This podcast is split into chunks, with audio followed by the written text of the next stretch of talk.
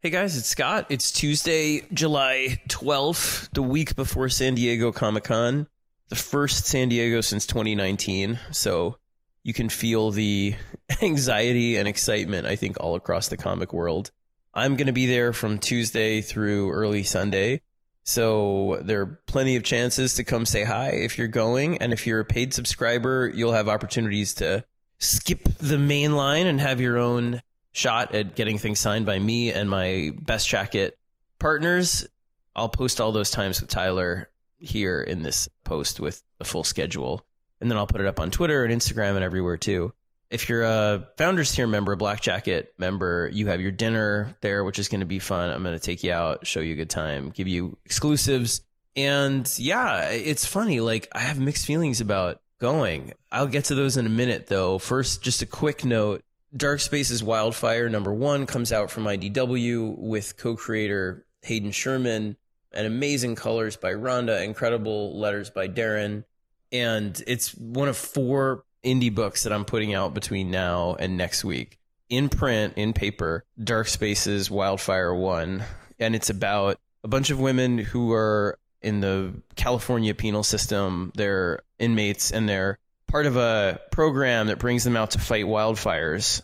And it's a heist story about a house that they learn about up on the hill that's in danger of burning down that might have some valuable stuff in it. So it's a lot of fun. It's kind of a modern noir. It's about this this crazy sort of apocalyptic moment in a lot of ways.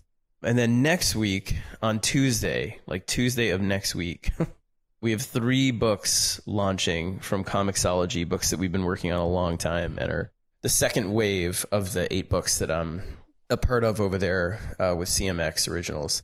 The first is Canary. I mean, they all come out simultaneously, but Canary is a horror western about a mine that collapsed years ago and yet still continues to haunt an area in the Utah territory and a marshal who goes back out to this town, Canary, and the collapsed mine to figure out if there's something much darker going on there than people suspect.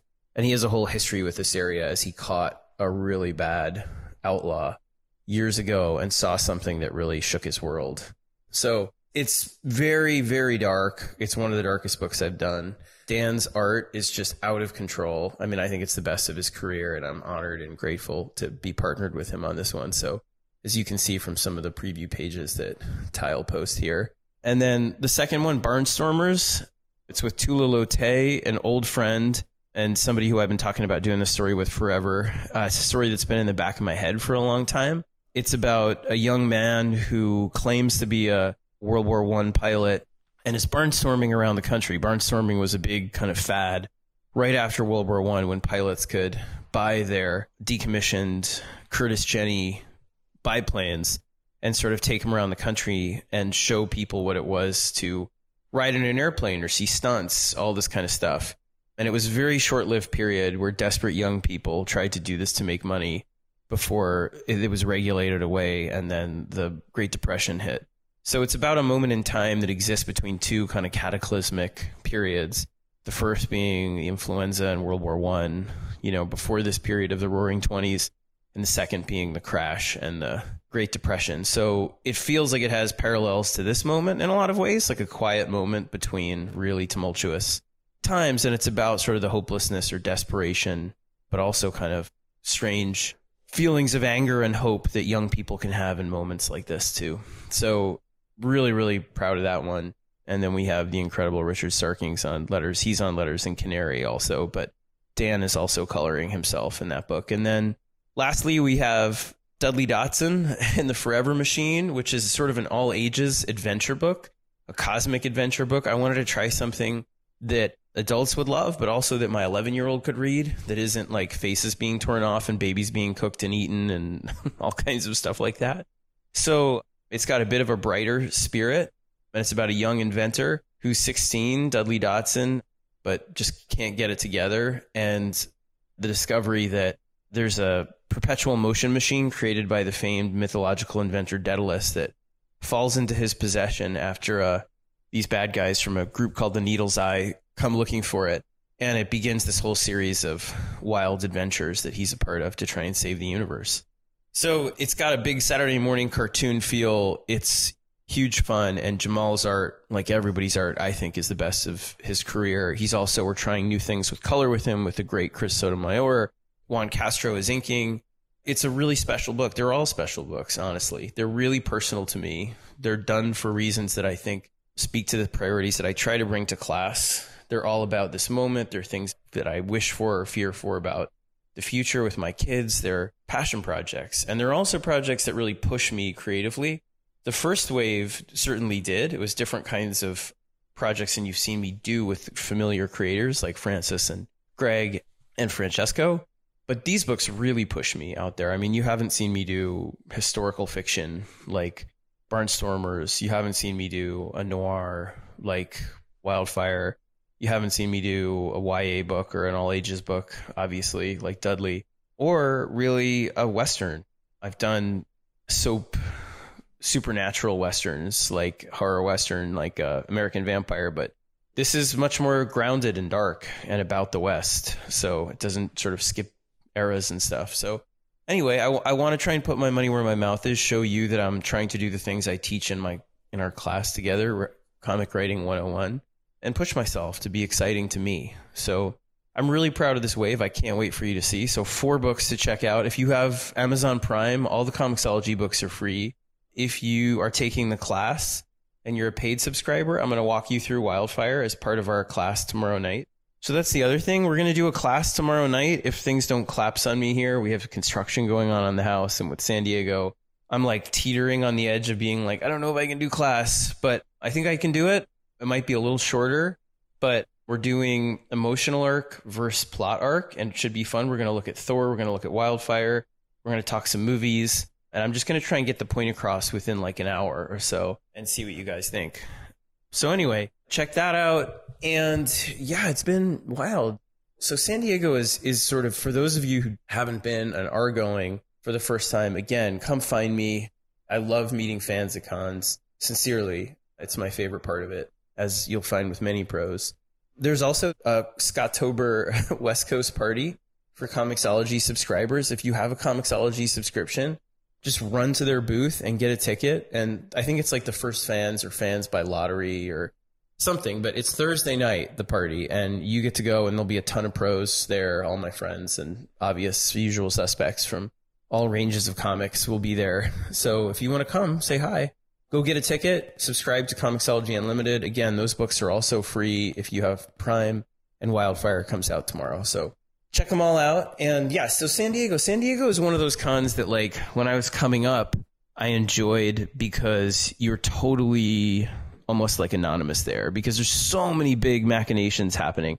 I mean, if you haven't been there, all the movie stars come from from Hollywood. I mean, when I started going to San Diego as a fan 11, 12, 13 years ago, it wasn't as big, but it was already big. I, I wasn't somebody who got to go back in the 80s or the 90s when I was a kid when it was something different and more comic based. By the time I started getting involved, it was already pretty glitzy and, and overwhelming. So when I started going as a pro, it was fun because I think I could kind of disappear. You know, the first year I had American Vampire there, it was me and Rafael, and I remember they sat us at a table with Joe Kubert, and Rafael like literally cried because it was we got to sit at a table with Joe Kubert.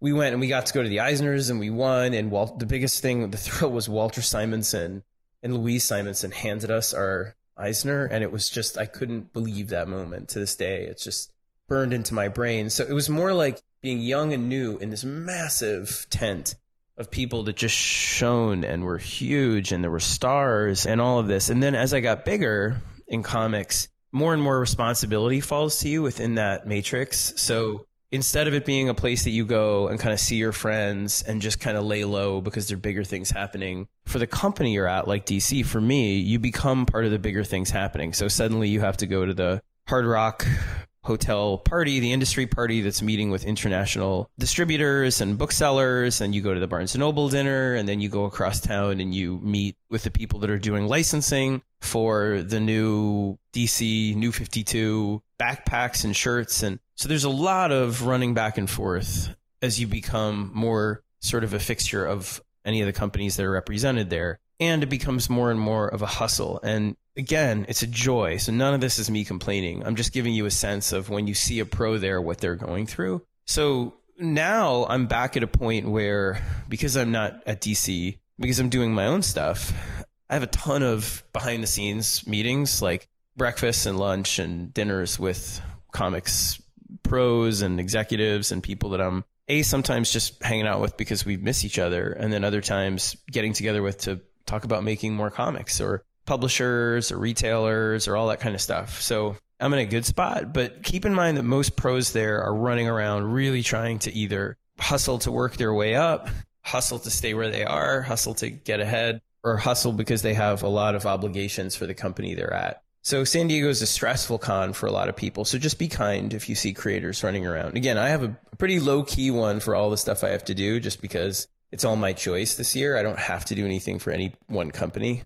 So I'll be in good spirits if you see me. But again, like cons are places that are work conventions for pros. So just be aware. But if you come to the Comixology party, that's like a party. So you should come and, and relax with us and you know, it's strange to dive back in. It's just strange. I'm excited, really excited, but I'm also nervous. San Diego is a place where when I was coming up, I had a lot of anxiety and a lot of difficulty managing it. New York and San Diego both were the cons I would get in the most trouble with, where I felt like I would go overboard partying, where, you know, I would get into arguments with my bosses, where things would bubble up with the company and you and all of it so they were always places of high stress, you know, and I'm in a better place now. So I'm more excited to kind of enjoy and take my time and just take it a lot easier. But yeah, I think for a lot of people, myself included, San Diego used to be for me, but can be now, I think for a lot of pros, like